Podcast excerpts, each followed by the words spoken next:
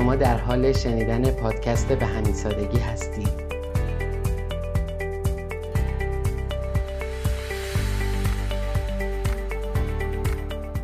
به همین سادگی یک نگرش متفاوت نسبت به جهان هستی که مبنای اون سادگی و لذت و تجربه زندگی کردن در حال هست. و در پادکست های به همین سادگی قصد داریم این جهان بینی که نتیجهش موفقیت ساده همزمان در همه جنبه های زندگی هست رو معرفی کنیم. برای اطلاعات بیشتر در مورد راهکارهای به همین سادگی برای موفقیت می‌تونید به سایت سادگی مراجعه کنید.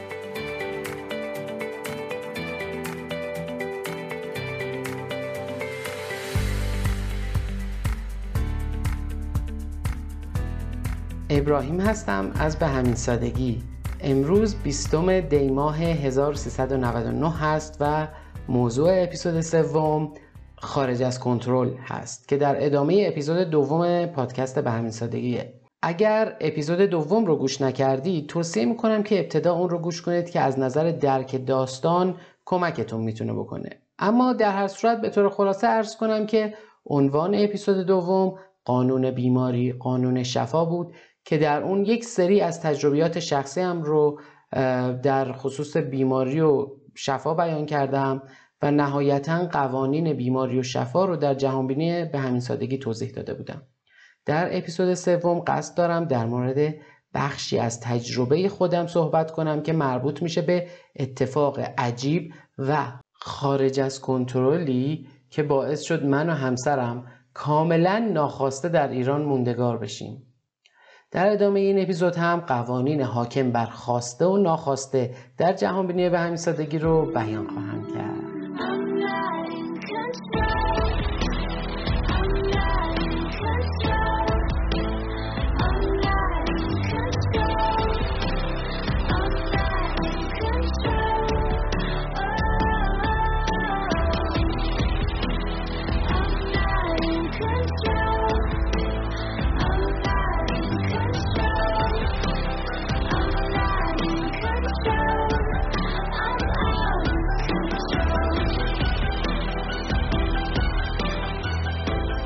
داستان از این قرار بود که تحصیل من در مقطع دکترا در اروپا داشت تمام می شد و قرار بود که من در یک شرکت بزرگ تو اروپا مشغول به کار بشم و همه چیز هم هماهنگ شده بود. و خود من هم به هیچ وجه قصد برگشتن به ایران برای زندگی رو نداشتم که یکی از علتهای اونم این بود که بیماری ام من هزینه بسیار زیادی داشت و تو اروپا بیمه همه چیز رو پوشش می‌داد.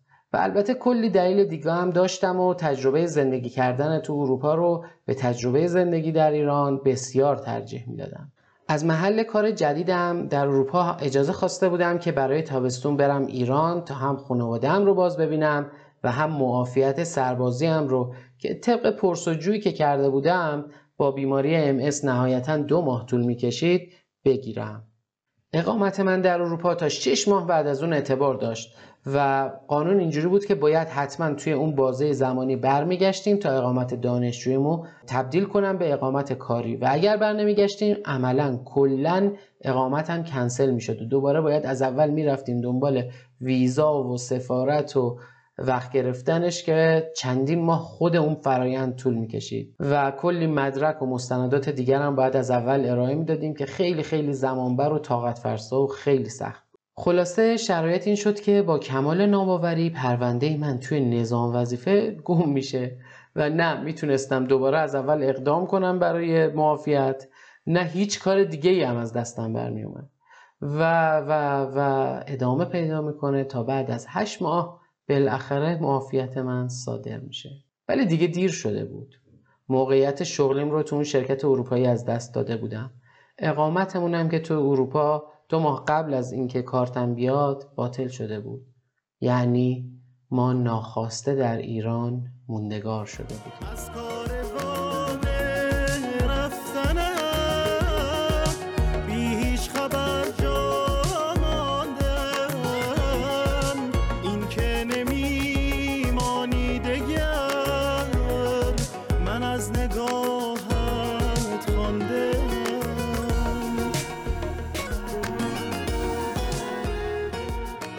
حالا می‌خوام اول در مورد آنچه که به ما من و همسرم در اون زمان گذشت صحبت کنم و در ادامه می‌خوام بازنگری خودم به همون وقایع رو با توجه به قوانین جهان هستی که حالا در جهانبینی به همین سادگی درکشون می‌کنم مطرح کنم. بریم سراغ بخش اول. اون زمانی که من ناخواسته به ایران اومدم و اینجا موندگار شدم در حالی که همه برنامه ریزی که برای خودم داشتم این بود که من عمرن هرگز به هیچ وجه حاضر نیستم که دیگه به ایران برای زندگی برگردم. اصلا برای من و همچنین برای همسرم و حتی پسر اولم که اون موقع دو سالش بود و توی اروپا به دنیا اومده بود شوک بسیار بزرگی بود اینکه ناخواسته توی ایران بیایم و موندگار بشیم. که البته برای هر کس دیگه ای هم همینطور می‌شد. ما حتی وسایلمون هم هنوز همه تو اروپا بود و مثل هر سال تابستون که سه ماه می اومدیم ایران قصد داشتیم اون سال هم همین کار رو بکنیم و بعدش برگردیم اروپا و مشغول به کار جدید در شهر جدید و با موقعیت خیلی خوبی بشیم. وقتی که من در حال تحصیل در اروپا بودم شرکت اون استادی که باهاش کار می‌کردم با یک شرکت دانش ایرانی که یک پروژه عظیم ملی رو داشت پیش می‌برد و به دلیل اهمیتش تحت حمایت مستقیم معاونت انرژی نهاد ریاست جمهوری هم بود کار می‌کرد. و من هم اونجا به عنوان کسی که از نزدیک با پروفسور در ارتباط بود عملا مسئول کل تیم ایرانی هم بودم. وقتی که هر بار تابستون می اومدم ایران به دلیل این می‌تونستیم کل سه ماه رو بمونیم. که توی شرکت ایرانی می‌رفتم سر کار رو به آموزش نیروهای ایرانی و عملا همون کارهایی که در اروپا انجام می‌دادم مشغول بودم. این دفعه فقط رو در رو با نیروهای ایرانی. وقتی که در ایران بودم یه جورایی مثل استاد پروازی که از اروپا اومده بود به هم نگاه می‌شد و با کلی عزت و احترام با هم برخورد می‌شد. و حتی حقوقم از شرکت ایرانی به یورو دریافت می‌کردم. این سال آخر که برگشتم یک تعدادی نیروهای جدید استخدام کرده بودند که قرار بود من بهشون تدریس کنم وقتی که میام ایران و به همه هم گفته بودم که این آخرین باریه که من اینجا میام تو شرکت شما و بعدش قراره که برگردم اروپا و توی شرکت دیگه مشغول به کار بشم و دیگه این همکاری من با شما نخواهد بود. و همه اینو می‌دونستن. به هر حال قرار از این بود که برای حدودا اون دو سه ماه توی شرکت ایرانی آموزش و انتقال تکنولوژی رو انجام بدم و ازشون حقوق دریافت کنم. بنابراین وقتی که برگشتم به ایران عملا کار هم داشتم. اون هم در یک موقعیت خیلی خوب و پر از احترام و پرستیژ و با یک حقوق خیلی خوبی که چند برابر دیگر کارمندها بود و با عشق هر چیزی که بلد بودم و یاد می‌دادم و فرایند انتقال تکنولوژی رو انجام می‌دادم. وقتی که سه ماه تابستون تموم شده هنوز هم کارت پایان خدمتم نیامده بود. عملا من برای کار کردن در ایران مشکلی نداشتم. اونها کاملا در جریان برنامه من بودن و اون شرکت اروپایی بزرگی هم که قرار بود برم اونجا کار کنم یه ماه دیگه به من فرصت داد و گفت اگه خودم تو این یه ماه دیگه هم نرسونم دیگه مجبور میشن که موقعیت شغل من رو به یه نفر دیگه اعطا کنن. و اون یک ماه هم گذشت و موقعیت شغلیم پرید. گشتم و یک موقعیت دیگه برای کار کردن تو اروپا پیدا کنم. اما انقدر معافیتم طول کشید که اقامت اروپا منقضی شد و عملا اون کار جدید هم که توی کشور جدید بود پرید. قطعا می‌تونید درک کنید که شوک عظیمی به من و خانوادم وارد شد. چقدر مستاصل کننده بود. باورم نمی‌شد که منی که همیشه به همسرم می‌گفتم من عمرن هرگز به هیچ وجه حاضر نیستم که برای زندگی کردن به ایران برگردم. حالا دیگه کاملا ناخواسته به صورت خارج از کنترل توی ایران موندگار شده بودم و هشت ماه بود که توی اون شرکت ایرانی در حال کار بودم. دیگه مثل کارمندهای اونجا بودم. هر روز می‌رفتم سر کار اسبر میگشتم البته یه اتاق شخصی تو اون شرکت دیگه داشتم و قبلا میهمان ارجمندش بودم و حالا کارمندش. البته راستش عاشق کارم بودم ها. از کار کردن روی پروژه‌ای که سالها بود که توی توسعه شرکت کرده بودم و یه پروژه ملی خیلی بزرگ بود و قابل رقابت با نمونه های جهانی بود لذت می بردم اما هرگز نمی‌خواستم که به ایران برگردم. هرگز. همسرم هم کاملا شوکه شده بود. ایشون هم وسط تحصیلش در مقطع دکترا بود. و سال دوم رو تموم کرده بود. عملا دیگه ایشون هم امکان ادامه تحصیلش وجود نداشت. البته کلا هم خیلی علاقه به اون نداشت و به زور خانوادهش شروع کرده بود که بره دکترا بخونه اونجا. و خیلی با این لغو شدن دکتراش مشکلی نداشت. اما با اینطوری یهویی برگشتن به ایران هرگز موافق نبود. ما حتی کلی از وسایلمون هم هنوز تو اروپا مونده بود و منتظر ما بود که برگردیم و ببریمشون به شهر جدید. واقعا شوک عظیمی بود. توی خونه که در تهران داشتیم به وقتی که در اروپا بودیم خریده بودیم مستقر شدیم. البته تقریبا خالی بود چون هیچ وقت قصد نداشتیم که اونجا زندگی کنیم. فکر می‌کنم به اندازه کافی استیصال و عدم کنترلی که روی بلایی که سرمون اومده بود رو تونسته باشم منتقل کنم. اما دیگه اینا بسته. می‌خوام برم سراغ دیدگاه جدیدم و اینکه برگردیم و ببینیم واقعا آیا همه چیز خارج از کنترل ما بود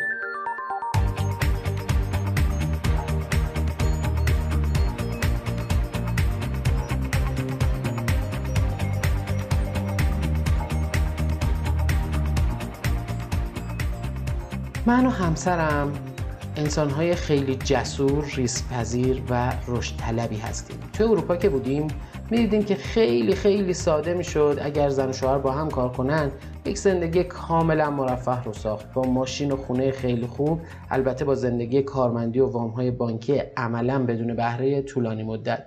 که هر روز بری سر کار و آخر هفته هم برای تفریح داشته باشی. یک روتین پرلذت تکراری و تکراری تا آخر عمر. اما واقعیت اینه که هر چیز لذت بخشی هم وقتی همیشه تکرار و تکرار و تکرار بشه کم کم هیجان خودش رو از دست میده. حداقل برای من و همسرم این شکلیه.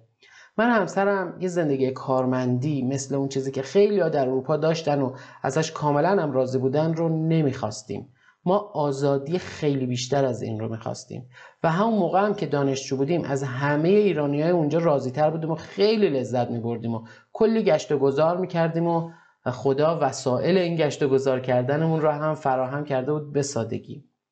علت اینکه این موارد رو مطرح کردم اینه که به طور خیلی خلاصه بگم که چی شد که قانون هدایتگر خدا ما رو به ایران هدایت کرد تا همزمان ما رو به چندین خواستمون برسونه که بعضیاشو اینجا به طور خلاصه می‌خوام اشاره کنم بهشون.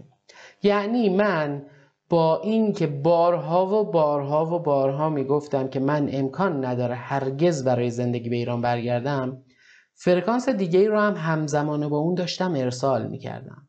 اما با همه این اصاف وقتی ما اونطوری خارج از کنترل و ناخواسته در ایران موندگار شدیم همه چیز یک باره این آوار سرمون خراب شد. واقعا شوکه کننده بود. مثل شوخی میمون. یعنی چی که پرونده تو یک نفر گم شده؟ مگه میشه؟ اما یادم میاد که اون زمان به حال بدم خیلی فکر نمی کردم ذهنم رو درگیر کاری کرده بودم که ازش خیلی لذت می بردم همون شغلم. و حالا مدیریت و آموزش یک تیم هم که گفتم جدید استخدام شده بودن به عهده من بود. اما همسرم بیشتر از من اذیت شد خیلی بیشتر از من. چون عملا کار هم نداشت اون موقع علاقه به کار کارمندی هم نداشت. تازه پسرم هم کوچیک بود دکتراش هم که حالا ادامه دیگه نتونسته بود پیدا کنه. تصمیم گرفتیم که یک بازسازی بزرگ برای خونه که تو تهران داشتیم و برنامه ریزی کنیم تا بتونیم با طراحی خونهمون به سبک خودمون زندگیمون رو لذت بخش تر بکنیم. چون هر جایی که بودیم دوست داشتیم لذت بیشتری رو ببریم. کلا اخلاق جفتمون اینطوریه. و خیلی بهمون به کمک کرده این کار. همسرم هم عملا هدایت این پروژه بزرگ بازسازی رو که هزینه بازسازی خونه تقریبا بیش از یک سوم ارزش خود خونه بود رو به دست گرفت و من هم بیرون خونه تمرکزم روی کارم بود. اما واقعا حال درونی ما اصلا با ایران موندن سازگار نبود. همین شد که حتی با توجه به یک سری تغییرات جهانی و کلی عامل دیگه حتی شرکتی که توش کار می‌کردم و تحت حمایت نهاد ریاست جمهوری هم بود به مشکل شدید مالی خورد و در نتیجه شرایط کاری من روز به روز بدتر و بدتر و بدتر شد تا کار به جایی رسید که مبالغ هنگفتی از شرکت برای حقوق و پروژه هایی که طی یک سال و نیم انجام داده بودم طلبکار شدم که هیچ رای هم برای شکایت کردن یا پیگیری اون نداشتم. اما قصد ندارم در اینجا به این موارد بپردازم. بریم سر اصل مطلب از دیدگاه به همین سادگی که آیا این وقایع از منظر قوانین هستی واقعا ناخواسته بوده یا خواسته؟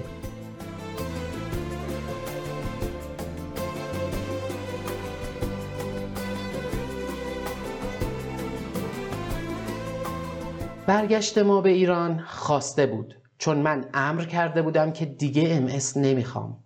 و بیماری من تا زمانی که به مأموریتی که از اول بابت اون مأموریت دعوتش کرده بودم رو به سرانجام نمیرسون دست از سر من بر نمی داشت و اون مأموریتم گرفتن کارت معافیت سربازی برای من بوده که در اپیزود دوم توضیحش داده بودم.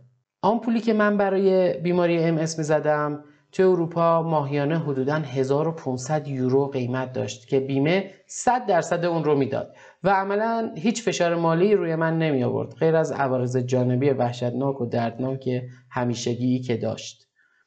توی ایران فشار مالی حقوق نگرفتن از شرکت برای 15 ماه تمام به علاوه کارت معافیتی که دیگه حالا داشتمش می‌تونست عاملی باشه که علت دعوت این بیماری رو برای من از بین ببره تا بالاخره اجازه ورود شفا به زندگیم رو بتونم بدم. یعنی حالا دیگه من نمی‌خواستم ام رو و به این دلیلی که از نظر شرایط مالی نمی‌تونستم پولش رو پرداخت کنم به این آگاهی رسیدم که دیگه به ام نیاز ندارم چون کارت پایان خدمتم هم دریافت کرده بودم. برگشت ما به ایران خواسته بود. زیرا همسرم همیشه می‌خواست که زندگی در تهران و در کنار فارسی زبانها و نزدیک خانواده رو تجربه کنه. چون ما از اول عروسی رفتیم اروپا. همیشه به شوخی میگیم که ما عروسی کردیم و ماحصل رفتیم اروپا و پنج سال بعد با یه بچه از ماحصل برگشتیم. و واقعا زندگیمون در اروپا هم همش عین ماحصل بود برامون. ولی هیچ وقت اون حس رفت آمد خانوادگی و این چیزا رو نداشتیم. حتی خرید عروسی و جهیزیه و پاگوشا و رفت آمد و هیچ کدوم از اینا رو هم تجربه نکرده بود همسرم و من که خیلی تو دل ایشون مونده بود. ما برگشتیم تا او به خواستش برسه که خرید جهیزیه بود که دوست داشت اون رو بخره و تجربهش کنه. و اینقدر هم دلش می‌خواست برگرده که هیچ وقت حاضر نشده بود مبلغ اون جهیزیه رو از پدر مادرش بگیره و مثلا ما تو اروپا خرید کنیم. البته نیازی هم بهش نداشتیم. چون من در حالی برای تحصیل به اروپا رفته بودم که یک خونه مبله عالی که بهتر از رویای هر دانشجوی دیگه بود در اختیارم قرار داده شده بود که تا محل کارم پیاده پنج دقیقه را بود و مشرف به یه رودخانه و کوهستان تا قله سرسبزم بود. اما گاهی خواسته هایی که ما از کودکی باهاش بزرگ شدیم مثل لذتی که همسرم برای تجربه اینکه با خونوادش برن و جهیزیه بخرن انقدر عمیق هست که لاجرم باید عملی بشن و این امر تنها با برگشتن ما به ایران بود که محقق شدنی بود. پس بازگشت ما به ایران خواسته بوده.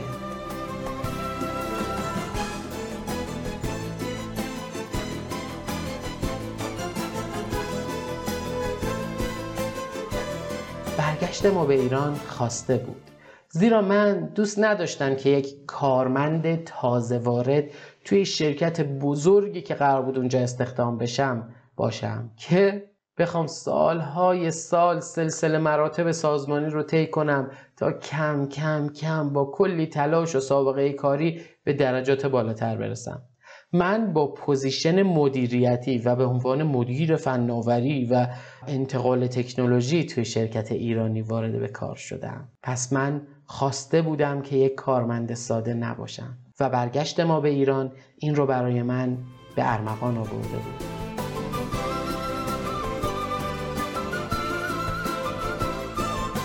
برگشت ما به ایران خواسته بود چون همسرم واقعا می‌خواست که فرزندمون توی ایران مدرسه بره. نمی‌دونم چرا. الان خودشم میگه نمی‌دونم چرا اما همیشه اینو می‌گفت. و بالاخره مطابق اونچه که امر کرده بود تجربه کردیم. فرزندمون در ایران به مدرسه رفت. حتی مهد کودکش خواسته اش برآورده شد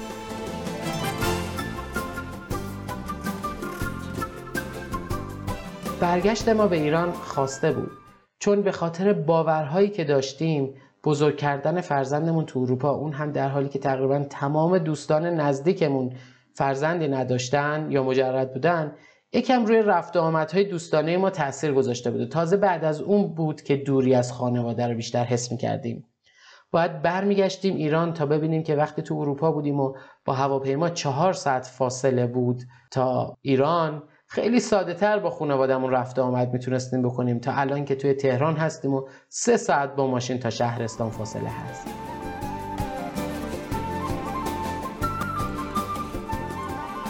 برگشت ما به ایران خواسته بود. چون ما شرک مرتکب شدیم و چشم به دست غیر خدا و موقعیت شغلی که در اروپا با پارتی برامون در نظر گرفته شده بود داشتیم. که فعلا قصد ندارم وارد جزئیاتش بشم. اما مهم اینه که من و همسرم واقعا از چند سال قبلش تصمیم گرفته بودیم که موحد باشیم و در این راستا هم تلاش بزرگی رو شروع کرده بودیم. اما درک ما از شرک تکامل پذیره و اونچه که ما در اون زمان شرک نمیپنداشتیم هم به اندازه همون چیزهایی که فهمیده بودیم شرک هست و ترکشون کرده بودیم مشرکانه بود. رسیدن ما به درک عمیقتری از شرک و توحید که زیربنای اصلی جهانبینی به همین سادگی هست از طریق آمدن ما به ایران و خراب شدن پلهایی که روی دستهای دیگرانی جز خدا ساخته بودیم امکان پذیر بود. پس ایران آمدیم تا موحد شویم.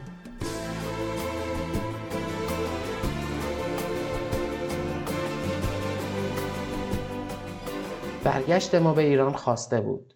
زیرا ما می‌خواستیم که مسیر موفقیت ساده کارمندی رو در اروپا طی نکنیم و به جاش یک مسیر ساده لذت بخش رو برای زندگیمون که تو زندگی بعضی دیده بودیم بهش می‌خواستیم هدایت چیم. اگه تو اروپا میموندیم احتمالا به این سادگی و با این پیگیری و جدیت هرگز به سمت تلاش برای رشد و درک قوانین هستی هدایت نمی شدیم که ما می‌خواستیم هدایت چیم. تو اونجا میافتادیم توی روال ساده زندگی و روتین لذت های آخر هفته ای اما ما می‌خواستیم درک کنیم قوانین رو. پس ایران اومدم تا با احسان عزیز آشنا بشم و در نتیجه این آشنایی ما به همین سادگی متولد بشه. برگشت ما به ایران خواسته بود. به خاطر چندین و چند دلیل دیگه ای که الان در ذهن دارم و احتمالا چند برابر اون دلیلایی که الان به ذهنم نمیاد ولی مسلما هست و تأثیر خودشون رو در محقق شدن این خواسته داشته. پس اونقدرها هم ناخواسته و خارج از کنترل نبود موندگار شدن ما در ایران که در نتیجه گم شدن پرونده من در نظام وظیفه اتفاق افتاد.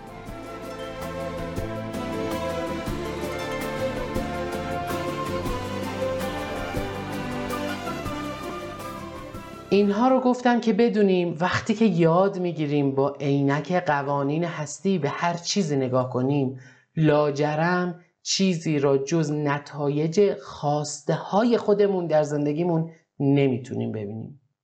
پس الان این آگاهی که من در اون زمان نداشتم به ما کمک عظیمی می‌کنه که بتونیم روی خواسته های الانمون تمرکز کنیم که بدونیم فردامون چه شکلی خواهد بود. به جای اینکه بخوایم روی خواسته های گذشتمون و علت محقق نشدنشون تمرکز کنیم که عملا فردای ما رو هم مثل امروز ما بازسازی خواهد کرد. اما شاید بپرسید توی اون زمانی که من این قوانین رو نمی‌دونستم چطوری و چه چیزی بود که به من کمک کرد که بتونم جلوی حجوم حال بد و خیمه زدنش رو زندگیم رو بگیرم؟ که گفتم حالمون رو خوب کردیم و سعی کردیم خونهمون رو بازسازی کنیم تا حالمون حداقل در ظاهر خوب باشه. راستش همونجور که دارم میگم حال ما خیلی خوب نبود واقعا.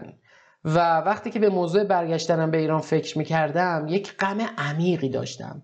همسرم که همیشه می‌خواست برگرده به ایران هم حالا یک حس عذاب وجدان و افسردگی و پشیمانی عمیق از برگشتن به ایران هم سراغش اومده بود. چون هیچ کدوم از اون چیزهایی که فانتزی ساخته بودیم مثل رفت آمد خانوادگی با خانواده که تو شهرستان هستن و نمی‌دونم دوستان فارسی زبان و اینا اون جوری نشد که فکرشو می‌کردیم. اما هر دوی ما خیلی تلاش می‌کردیم و می‌کنیم که روی خودمون کار کنیم. هر کدوم یه مسیر متفاوتی که با روحیاتمون سازگاری بیشتر داشت رو طی کردیم. من با فرو رفتن در کارم و لذت بردن ازش و همسرم هم با روش های خودش.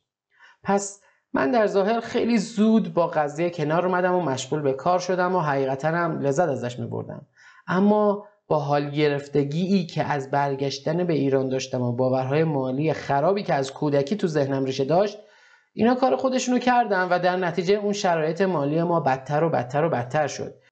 نمی‌دونم چرا اما این بدتر شدن شرایط مالی باعث نشد که به من بر بخوره بلکه روش من این بود که اون رو پذیرفته بودم که انشالله در آینده در مورد قانون برخوردن هم صحبت خواهم کرد در یک اپیزود. اما یک یقین و امید و ایمانی داشتم که این شرایط ربطی به من نداره انگار. خودم رو فقیر و بی پول و بیچاره نمی‌دونستم. مطمئن بودم که شرایط حتما درست میشه. اما نمی‌دونستم که چطور. ولی با این وجود از تقلا کردن و دست و پا زدنم اصلا خوشم نمی اومد یعنی دیگه بعد از اینکه 15 ماه حقوق طلبکار شدم و قیدش رو زدم به خاطر اینکه نمی‌تونستم هیچ کاری هم از دستم بر نمیاد با توجه به قراردادی که بسته بودم و دیگه سر کار نرفتم. یک سال خونه نشستم و روی علاقه مندی هام روی مسائل قرآنی و دیدن اطلاعات جدید توی یوتیوب و هر چیزی که بهش علاقه من بودم کار کردم. همسرم حتی گاهی واقعا کفریم شد که مرد چرا یه کاری نمی کنی و این وضع تا کی قرار ادامه داشته باشه؟ اما یه حسی عمیق از ته وجودم می‌گفت که همه چیز باید خودش ساده به ما برسه. نه اینکه من بخوام دست و پا بزنم و تقلا کنم. و بیشترین بحثایی که با عشقم توی زندگیم داشتیم تو طول این همه سالی که با هم هستیم مربوط به همون دوره میشه. خودم نمی‌دونستم که چرا دست به کار نمیشم. یعنی خیلی مثلا می‌گفتن خب بیا شرکت نفت استخدام شو. با توجه به باورهای تویدی که پیدا کرده بودم به هیچ وجه نمی‌خواستم که از پارتی استفاده کنم. برگشتم نگاه کردم مسیر درستش اینه که باید در آزمون استخدامی شرکت کنم. اونا هم مدرک دکترای مهندسی نفتی که من داشتم رو نمی‌خواستن. باید با ارشد می‌رفتم تو آزمون. دوباره همون درسای کارشناسی و کارشناسی ارشد و که حالا کلی ازشون فاصله گرفته بودم و میخوندم و با کلی دانشجوی تازه فارغ التحصیل مسابقه می‌دادم. تازه تا بشم همون کارمند روتینی که از اولم هیچ وقت نمی‌خواستم بشم تازه با یه مدرک پایینتر. اصلا دلم نمی‌خواست اونجا برم. پدرم از طرفی می‌گفت بیا هیئت علمی دانشگاه بشو. چون خودشون هم عضو هیئت علمی دانشگاه تهران هستن. گفتم بابای عزیزم من دیدم که شما چقدر غرق کار کردن و سر و کله زدن با دانشجوها و کلی کارهای مربوط دانشگاه هستی. و من از همون اول برای خودم روشن کرده بودم که هرچند من در تدریس بسیار عالی هستم و اونو دوست دارم اما هیچ وقت نمی‌خوام در دانشگاه یا مدرسه تدریس کنم و درس های تکراری بگم و یا استاد دانشگاه بشم. چون از نزدیک زندگی و مشغله شما پدرم رو دیدم و تازه هیئت علمی شدنم آزمون و از این چیزا داشت که من حوصله و ذهن آزاد برای مطالعه اونا نداشتم و دلم نمی‌خواست. خلاصه هر از گاهی یک سری پروژه می‌گرفتم و کارهای کوچک freelance ی می‌کردم تا زندگی بگذره. خانواده های ما هم تو این دوره خیلی کمکمون کردن که از اون مخمسه در بیایم. خدا رو شکر. بریم سر اصل مطلب. که چه چیزی بود که توی اون زمان منو اونقدر آروم نگه می داشت که حرص همه اطرافیان هم در اومده بود؟ همه می‌گفتن از این بدتر هم مگه میشه که تو با دکترا بیکار باشی و الان یک سال تو خونه نشستی و هیچ اتفاقی هم نمیفته و درآمدی نداریم اما من یک آرامش و اطمینانی داشتم که اون موقع نمی‌دونستم از کجاست.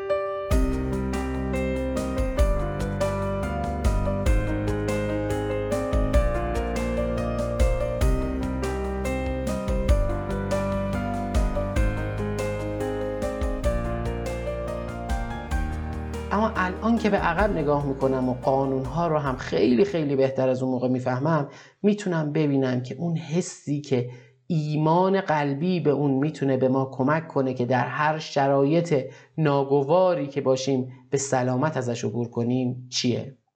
اون رو توی قالب یک عبارت تأکیدی میگم که انگار از کودکی با من بوده و هنوز هم برای نهادینه تر شدنش توی وجودم اونو با خودم یادآور میشم. البته من این جمله تأکیدی رو از کودکی نمی‌دونستم اما گویا بهش عمل می‌کردم و اون اینه که هر اتفاقی که در زندگی من بیفته امکان نداره که از دو حالت خارج بشه. یا همون چیز خوبی میشه که من فکرشو می‌کنم و انتظار دارم یا چیز خوبی میشه که حتی فکرشم نمی‌تونم بکنم.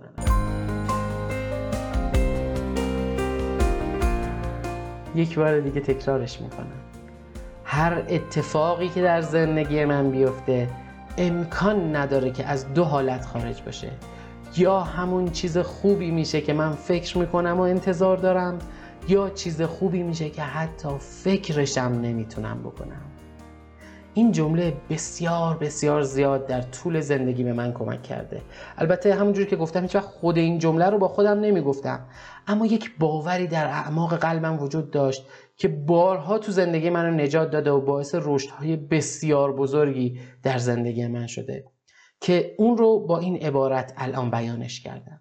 یه مثال می‌زنم که واضح تر بشه. زمانی که دانشجوی ارشد تو دانشگاه امیر کبیر بودم یک آگهی برای استخدام برنامه نویس توی دانشگاه روی برد دیدم. دم در دانشکده کامپیوتر. در حالی که من عاشق برنامه نویسی بودم و همیشه با خودم فکر می‌کردم که برنامه نویس خواهم بود از دبیرستان. حتی مطمئن بودم که تو زمان انتخاب رشته دانشگاه هم برنامه نویسی رو انتخاب خواهم کرد مهندسی کامپیوتر رو. اما توی لحظه وارد کردن انتخاب رشته دانشگاهی با یه سری حساب و کتاب هایی که تو ذهن خودم داشتم انتخاب اولم رو مهندسی نفت زدم و بعد از اون رو مهندسی کامپیوتر. تو همون انتخاب اولم قبول شدم و تا دکترا ادامه دادم. البته اون موقع ارشد بودم در دانشگاه امیرکبیر دیدن که یک آگهی برای استخدام برنامه نویس است. اما ایمیلی که گفته بودن رزومه رو بهش ارسال کنید ایمیل پژوهشگاه صنعت نفت بود. و خیلی لذت بردم. گفتم برنامه نویس تو پژوهشگاه صنعت نفت مگه داریم؟ منی که عاشق برنامه نویسی بودم و دارم ارشد مهندسی نفت می‌خونم یعنی ازدواج برنامه نویسی که عشق من بود با مهندسی نفت که تحصیلات من بود. منم فوراً رزومه خودم رو به اونجا فرستادم و گفتم که خلاصه شرایطم اینه و دوازده سال هم سابقه برنامه نویسی دارم و ارشد مهندسی نفتم در امیرکبیر دارم می‌خونم و فورا منو برای مصاحبه دعوت کردن. برای مصاحبه کاری تو اون روزی که گفتم به پژوهشگاه صنعت نفت رفتم.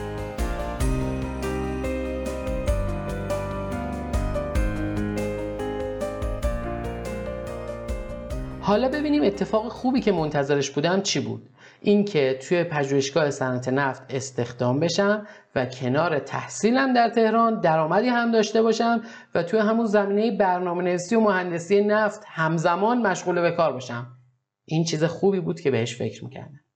اما هر اتفاق دیگه ای هم اگر میافتاد که غیر از این بود با خودم قطعا اینجوری می‌گفتم. خدا رو شکر. حتما این نتیجه بسیار عظیمتر و بزرگتری نسبت به اونچه که من فکر می‌کردم رو در پی خواهد داشت.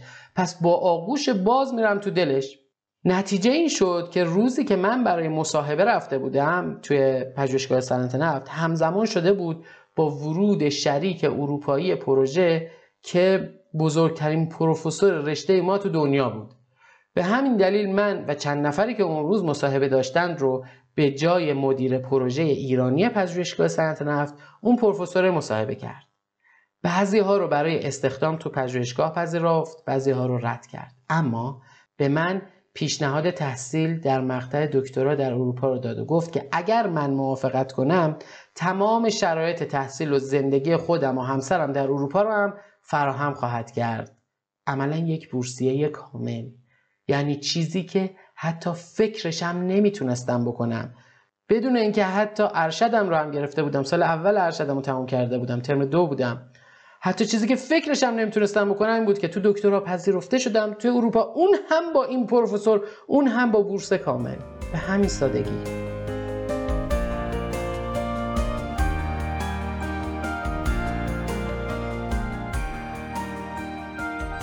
حالا برگردیم به اون جمله کلیدی که توضیح دادم. من عادت داشتم بر مبنای اون رفتار کنم.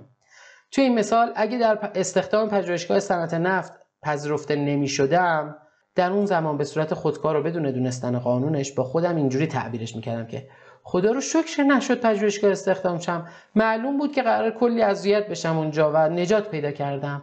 حتما قراره که یک شرکت دیگه ای با شرایط بهتر و رشد بیشتر پیدا کنم. یا یه چیزی که از اینم بهتره که حتی فکرشم نمی‌تونم بکنم. این روی کرد به من خیلی خیلی کمک کرد که بتونم زمانی که به ایران برگشتیم بتونم حال خودم رو خوب نگه دارم. شاید من قراره که مدیرعامل یک شرکت با نفوذ ایرانی باشم به جای کارمند ساده یک شرکت اروپایی. و جالب بدونید کار تا جایی پیش رفت که از معاونت انرژی نهاد ریاست جمهوری به من حتی پیشنهاد دادن که مدیرعامل همون شرکت خودمونم بشم و اونها حمایت کنن اون شرکت من رو. و این تقریبا همزمان شده بود با یک پیشنهاد کاری عالی دیگه ای که برای من رشد بسیار زیادی به همراه آزادی زمانی و مکانی به همراه داشت. و من اون موقعیت فوقلاده ای که در راستای عشقن یعنی برنامه نویسی و کامپیوتر بود رو انتخاب کردم. به جای اون پیشنهاد نهاد ریاست جمهوری که مدیر عامل یه شرکت بشم و اونو ازم حمایت کنن. و بعدا هم معلوم شد که این نجات من بوده. چون که اون پروژه در نهایت به هیچ سرانجامی نرسید. و چیزی که حتی فکرشم نمی‌تونستم بکنم این موقعیت عالی فوق‌العاده‌ای که آزادی زمانی و مکانی رو برای من به همراه داشته بود که در نتیجهش حتی همین جهانبینی به همین سادگی هم شکل گرفته. در عوض اون مدیرعامل شدن خدا به هم هدیه داد. پس اون چیزی بود که من فکر می‌کردم خوبه اون زمان. و چیز بهتر این چیزیه که الان دارم تجربهش می‌کنم که فکرش رو هم نمی‌کردم. و تازه اون شرکت ایرانی هم در نتیجه باورهای محدود کننده ای که عاملینش داشتند و به بهانه تحریم های بین المللی عملا از هم پاشید و بدهی میلیاردی بالا آورد به نهاد ریاست جمهوری. و اگر من اون پیشنهاد رو پذیرفته بودم و مدیر عامل می شدم مسئولیت تصویه حساب این بدهی هم به گردن من قرار بود بیفته. بگذاریم اتفاقای عالی افتاد که فکرشم نمی‌تونستم بکنم. هر کسی که این روی کرد رو داشته باشه که یقین داشته باشه که شرایط یا همون چیز خوبی میشه که فکر می‌کنه و انتظارش رو داره یا چیز خوبی میشه که حتی فکرش رو هم نمی‌تونه بکنه و مهمتر از همه این که در راستای تحقق اون اولین قدم رو برداره و بعد قدم بعدی و بعدی رو به نتیجه می‌رسه. و معمولا هم نتیجه چیزی خواهد بود که به قدری بزرگه که حتی فکرش رو هم نمی‌تونسته بکنه.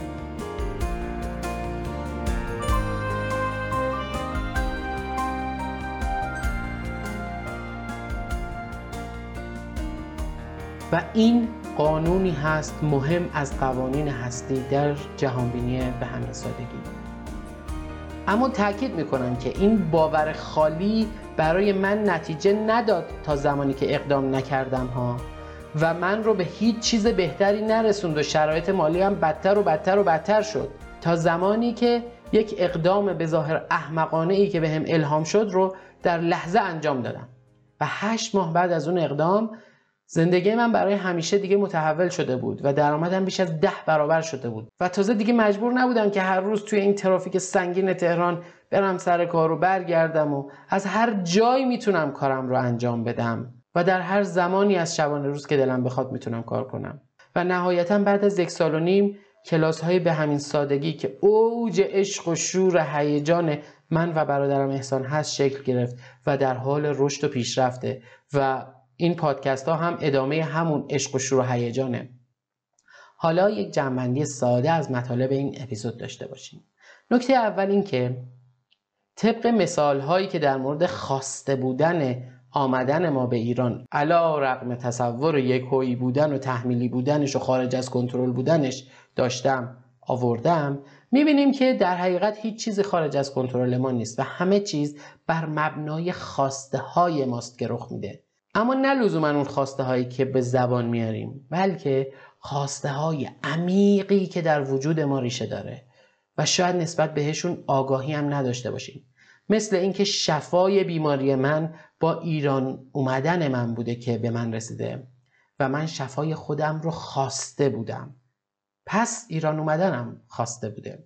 یا همسرم که خواسته عمیقی از کودکی داشت که بره و خرید عروسی کنه و جهیزیه بخره. و فقط با ایران اومدن بود که اون تجربه رو می‌تونست داشته باشه. پس خواسته بود که به ایران برگرده. نکته بعدی این که در اون زمانهای به ظاهر خارج از کنترل این باور که در قالب اون جمله تأکیدی ذکر کردم کمک بسیار فراوانی به من کرد که حالم رو از شرایطم جدا کنم. یعنی حس فقر و بدبختی نداشته باشم وقتی که واقعا درآمد نداشتم و حتی پول آمپولم رو هم دیگه نداشتم بدم. اون حالی رو که بقیه می‌خواستن در وجودم القا کنند که با دیدن شرایط بیرونین بود رو به خودم بتونم نگیرم. بلکه حال این حس رو که از درونم میجوشید و میدرخشید با خودم زنده نگه دارم که یا اون چیز خوبی میشه که من فکرش رو می‌کنم و انتظار دارم یا یه چیز خوبی میشه که فکرشم نمی‌تونم بکنم.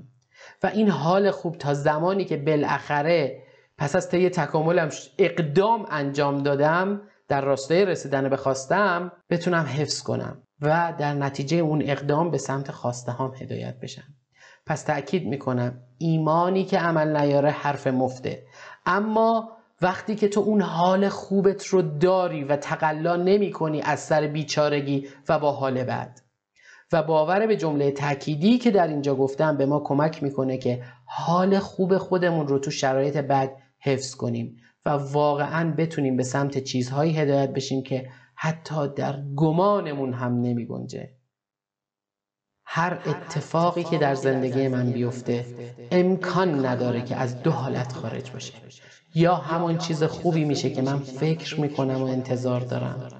یا چیز خوبی میشه که حتی فکرشم نمی‌تونم بکنم. ولا غیر به همین سادگی.